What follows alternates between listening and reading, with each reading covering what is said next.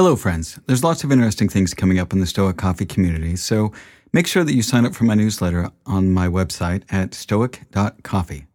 You can also follow me on Twitter at stoiccoffee and on Instagram at stoic.coffee, and you can find my LinkedIn page by searching for Stoic Coffee Break on LinkedIn.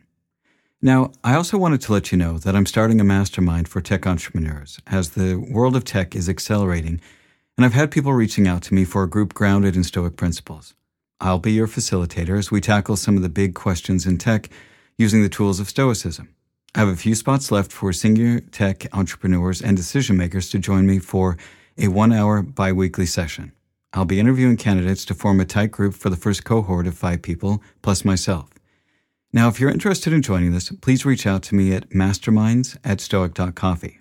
Now, again, that's masterminds at stoic.coffee. Thanks again, and thank you so much for listening to the podcast, and I appreciate your support.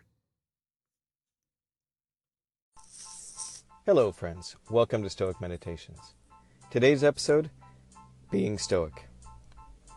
Over the years, the term Stoic has come to mean somebody who is cold and emotionally unfeeling, somebody who simply weathers the difficult times of life without showing much emotion at all.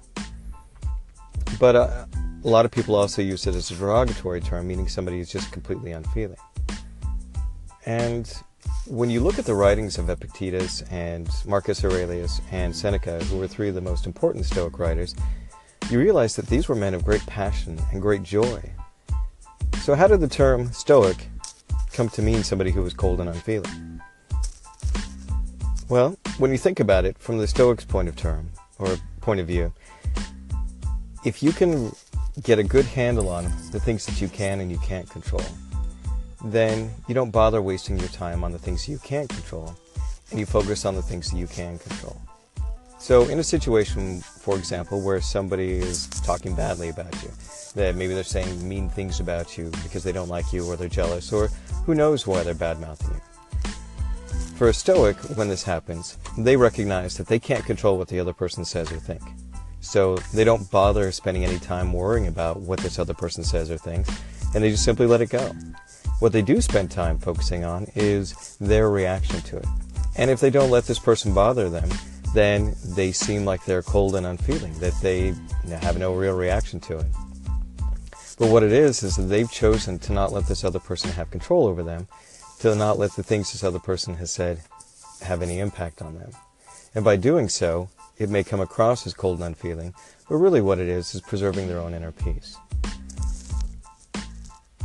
Now, this is probably one of the core things about Stoicism is that you understand that the one thing that you can control is how you react to something.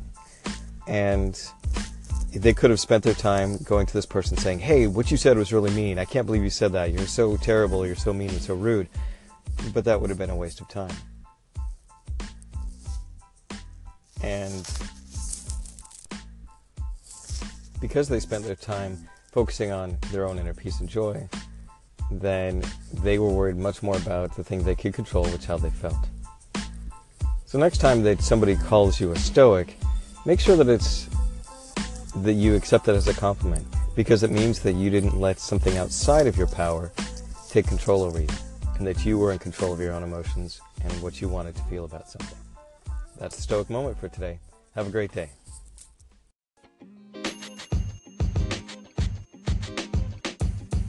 The podcast you just heard was recorded with Anchor. If you want to make your own, download the Android or iOS app completely free from anchor.fm slash podcast. That's anchor.fm slash podcast.